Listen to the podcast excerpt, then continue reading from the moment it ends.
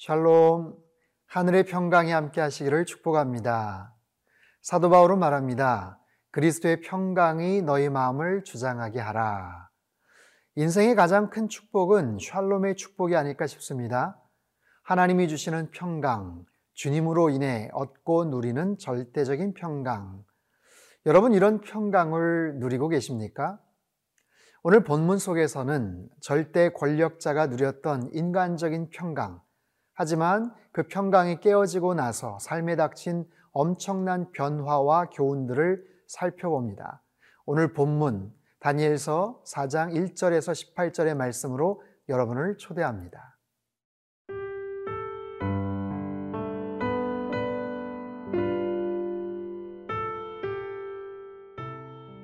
다니엘 4장 1절에서 18절 말씀입니다. 느부갓네살 왕은 천하에 거주하는 모든 백성들과 나라들과 각 언어를 말하는 자들에게 조서를 내리노라. 원하노니 너희에게 큰 평강이 있을지어다. 지극히 높으신 하나님이 내게 행하신 이적과 놀라운 일을 내가 알게 하기를 즐겨하노라. 참으로 크도다 그의 이적이여 참으로 능하도다 그의 놀라운 일이여 그의 나라는 영원한 나라요. 그의 통치는 대대에 이르리로다. 나 느부갓네살이 내 집에 편히 있으며 내 궁에서 평강할 때에 한 꿈을 꾸고 그로 말미암아 두려워하였으니 곧 내 침상에서 생각하는 것과 머릿속으로 받은 환상으로 말미암아 번민하였었노라. 이러므로 내가 명령을 내려 바벨론의 모든 지혜자들을 내 앞으로 불러다가 그 꿈의 해석을 내게 알게 하라 하였더라 그때에 박수와 술객과 갈대아 술사와 점쟁이가 들어왔으므로 내가 그 꿈을 그들에게 말하였으나 그들이 그 해석을 내게 알려주지 못하였느니라. 그 후에 다니엘이 내 앞에 들어왔으니 그는 내 신의 이름을 따라 벨드사살이라 이름한 자요. 그의 아내는 거룩한 신들의 영이 있는 자라. 내가 그에게 꿈을 말하여 이르되 박수장 벨드사살아 내 안에는 거룩한 신들의 영이 있은즉 어떤 은밀한 것이라도 내게는 어려울 것이 없는 줄을 내가 아노니 내 꿈에 본 환상의 해석을 내게 말하라. 내가 침상에서 나의 머릿속으로 받은 환상이 이러하니라. 내가 본즉 땅의 중앙에 한 나무가 있는 것을 보았는데 높이가 높더니 그 나무가 자라서 견고하여 지고 그 높이는 하늘에 닿았으니 그 모양이 땅 끝에서도 보이겠고 그 잎사귀는 아름답고 그 열매는 많아서 만민의 먹을 것이 될 만하고 들짐승이 그 그늘에 있으며 공중에 나는 새는 그 가지에 깃들이고 육체를 가진 모든 것이 거기에서 먹을 것을 얻더라. 내가 침상에서 머릿속으로 받은 환상 가운데에 또 본즉 한 순찰자 한 거룩한 자가 하늘에서 내려왔는데 그가 소리질러 이처럼 이르기를 그 나무를 베고 그 가지를 자르고 그 잎사귀를 떨고 그 열매를 해치고 짐승들을 그 아래에서 떠나게 하고 새들을 그 가지에서 쫓아내라. 그러나 그 뿌리의 그루터기를 땅에 남겨두고 쇠와 노줄로 동이고 그것을 들풀 가운데 두어라. 그것이 하늘 이슬에 젖고 땅의 불 가운데에서 짐승과 더불어 제 몫을 얻으리라. 또 그 마음은 변하여 사람의 마음 같지 아니하고 짐승의 마음을 받아 일곱 대를 지내리라. 이는 순찰자들의 명령대로요 거룩한 자들의 말대로이니 지극히 높으신 이가 사람의 나라를 다스리시며 자기의 뜻대로 그것을 누구에게든지 주시며 또 지극히 천한 자를 그 위에 세우시는 줄을 사람들이 알게 하려 함이라 하였느니라. 나 느부갓네살 왕이 이 꿈을 꾸었나니 너 벨드사사라 그 해석을 밝히 말하라.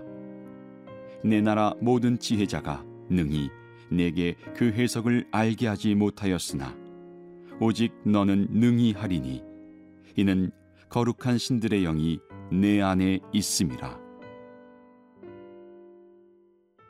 본문 3절 말씀을 먼저 보겠습니다. 참으로 크도다 그의 이적이요 참으로 능하도다 그의 놀라운 일이요 그의 나라는 영원한 나라요 그의 통치는 대대에 이르리로다.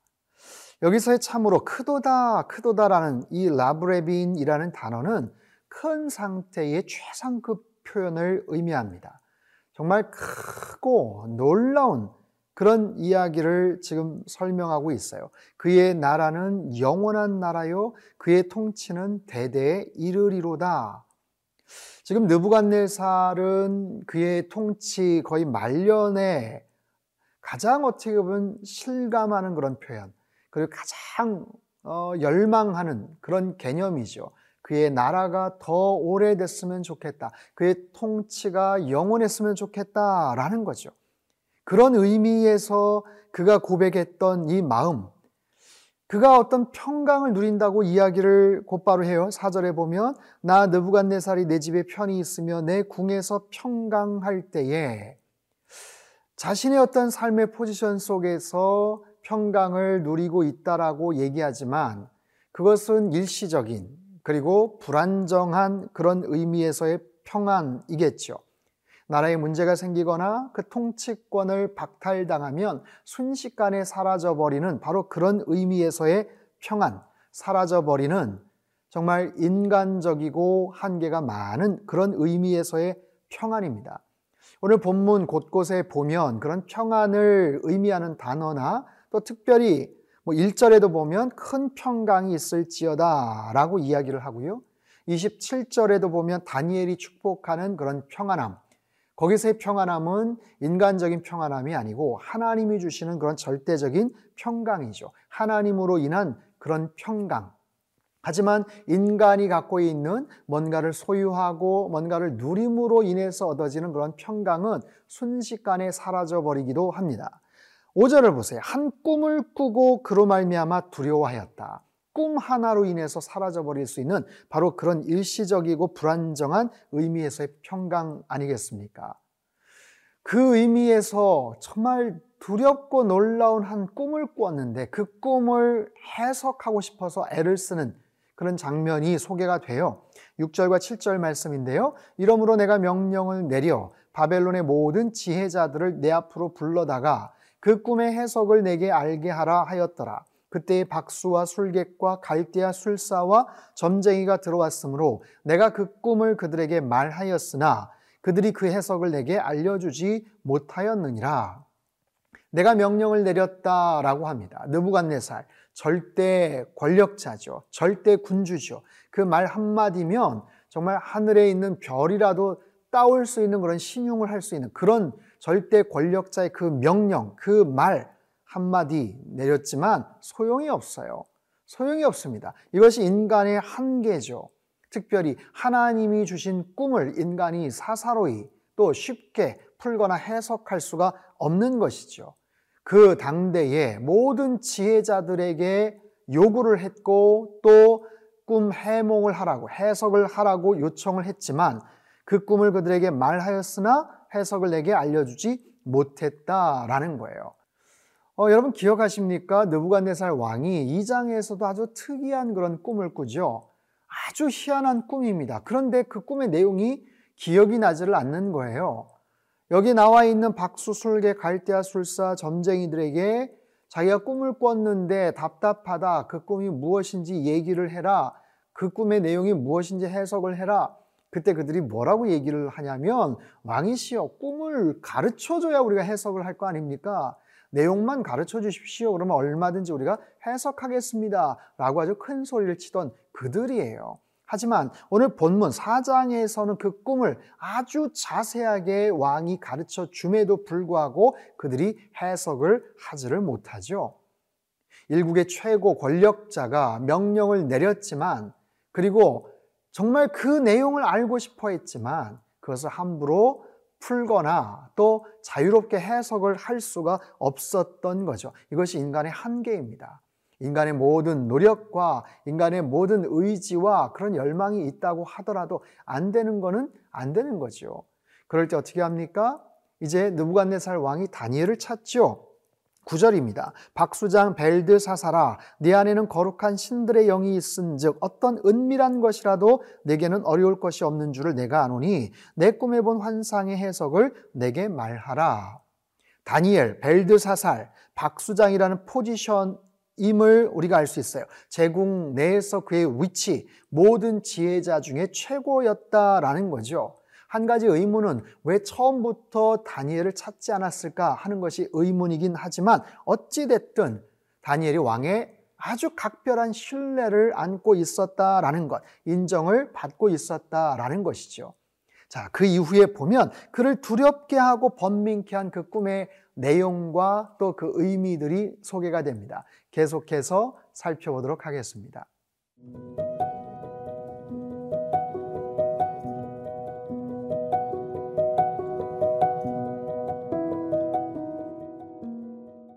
자, 10절입니다. 왕이 그 꿈의 내용을 이야기하죠. 내가 본즉 땅의 중앙에 한 나무가 있는 것을 보았는데 높이가 높더니 나무를 봤습니다. 땅의 중앙에 있는 아주 큰 나무입니다. 11절 그 나무가 자라서 견고하여지고 그 높이는 하늘에 닿았으니 그 모양이 땅 끝에서도 보이겠고 자라서 견고해졌는데 얼마만큼인가? 높이가 하늘에 닿았대요. 그리고 그 모양이 땅 끝에서도 보일 만큼 크고 웅장한 그런 규모이겠지요.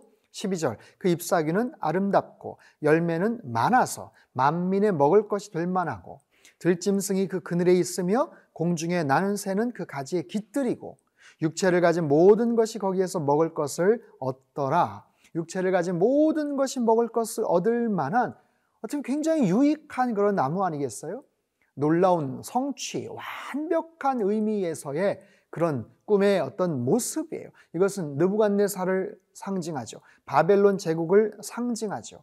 그런데 이 느부갓네살이 실제로 본인이 만들었다라고 주장할 수가 없어요. 그것은 하나님이 주신 것이죠. 세상의 모든 주권, 권력은 하나님께서 갖고 계시는 줄로 믿습니다.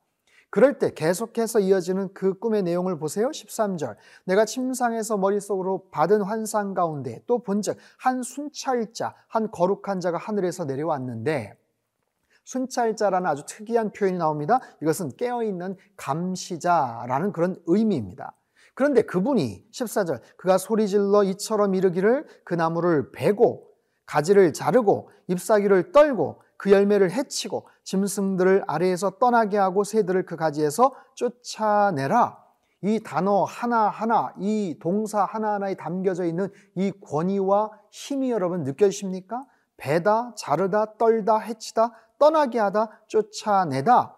지극히 높으신 그 하나님, 거룩한 순찰자 되시는 그분이 소리 질러서 말씀하세요. 그분의 명령은 모든 것을 다 이루게 할 수 있는 그런 막강한 힘이 있죠. 그 말의 권위, 그 힘 얼마나 무섭습니까? 하지만 15절 그 뿌리의 그루터기를 땅에 남겨두고 땅에 남겨두고 쇠와 노줄로 동이고 그것을 들풀 가운데 두어라. 그것이 하늘 이슬에 젖고 땅의 풀 가운데서 짐승과 더불어 제 몫을 얻으리라. 제 몫을 얻으리라. 저는 이 부분은 묵상을 해봤어요. 이것은 느부갓네살의 몫이죠. 느부갓네살이 여태까지 하면서 나름대로 이루었던 어떤 역할, 그런 몫이라고 말할 수 있어요. 그러나 이것이 지금 얼마나 시시하고 보잘 것 없어 보입니까? 사랑하는 성도 여러분, 내가 이룬 성취가 굉장해 보이고 살아오면서 많은 것들을 이루었다고 하더라도 거기서 우리는 반드시 구분해야 될 것. 나의 목과 하나님의 목, 하나님께서 해주신 그 목, 그리고 나의 몫을 잘 구분하는 그런 지혜가 있게 되기를 축원합니다. 17절 이어서 보죠. 이는 순찰자들의 명령대로요 거룩한 자들의 말대로이니 지극히 높으신 이가 사람의 나라를 다스리시며 자기의 뜻대로 그것을 누구에든지 주시며 와 너무나도 멋진 얘기죠. 자기의 뜻대로 그것을 누구에게든지 주시는 분이 살아계신 주권자 되신 하나님. 우리가 다니엘서를 통해서 배울 수 있는 교훈, 하나님의 주권, 하나님의 통치. 여러분 세상에 얼마나 많은 자리가 있습니까? 세상에 얼마나 많은 권세자들이 있습니까? 그 자리를 얻기 위해서 그 권세를 차지하기 위해서 얼마나 서로 간에 혈투를 하고 수없이 많은 인간적인 정말 속상하고 비열한 그런 이전 투구들이 많습니까? 그럼에도 불구하고 그 모든 것들을 하나님께서 결정하시고 원하시는 대로 주실 수 있는 분 바로 그분이 하나님이시다. 그 모든 것이 하나님의 주권 하에 있더라라는 거예요. 하나님은 어떤 분이신가? 최종 판결자, 최종 선택권을 갖고 계시는 final decision maker라고 우리는 말할 수가 있어요. 여러분, 하나님은 바로 그런 하나님이세요. 우리가 흔히 하나님은 창조주이십니다. 하나님은 구원주이십니다. 우리가 그렇게 생각을 하고 고백을 하지만 때로는 그 고백이 굉장히 어쩌면 우리 마음속에서 식상하고 그냥 어, 습관적으로 나올 때가 있죠. 오늘 본문을 보면서 다시 한번 기억을 하십시오. 하나님은 어떤 분이시다?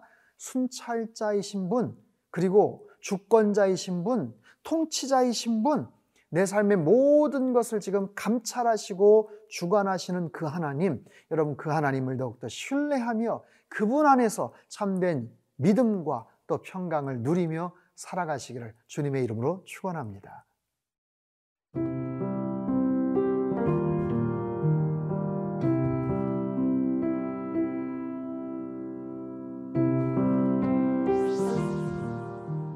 지극히 높으신 하나님 아버지, 하나님은 거룩하신 분이고 언제나 깨어 감찰하시는 능력의 주권자이심을 믿습니다.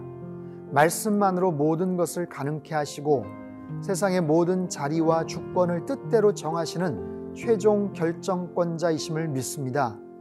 우리가 누리는 좋은 것들 또는 위대한 성취가 있다면 어떻게 이룬 것인지를 꼭 기억하게 하시고 주신 하나님의 은혜에 늘 감사하며 살게 하여 주옵소서. 나의 몫과 하나님의 몫을 잘 구분하는 지혜와 영적 분별력을 허락하시사 언제나 주님께만 영광과 찬양을 올려드리는 복된 인생들 되게 축복하여 주옵소서. 존귀하신 예수님의 이름으로 기도합나이다. 아멘.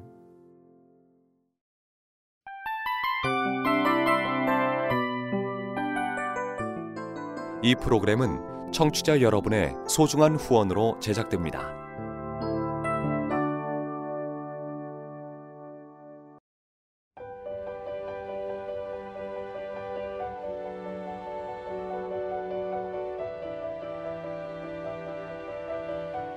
세상에는 수많은 교회들이 있지만 더 깊이 있는 말씀 강해를 찾기 위해 크기로만 교회를 선정하지 않습니다. 보다 좋은 영적 콘텐츠를 더 많이 나누기 위해 방송비를 받지 않습니다. 1년 365일 복음만 전하고 싶어서 우리는 광고를 하지 않습니다. 온누리의 복음을 땅끝까지 CGN TV와 함께 땅끝 성교사가 되주세요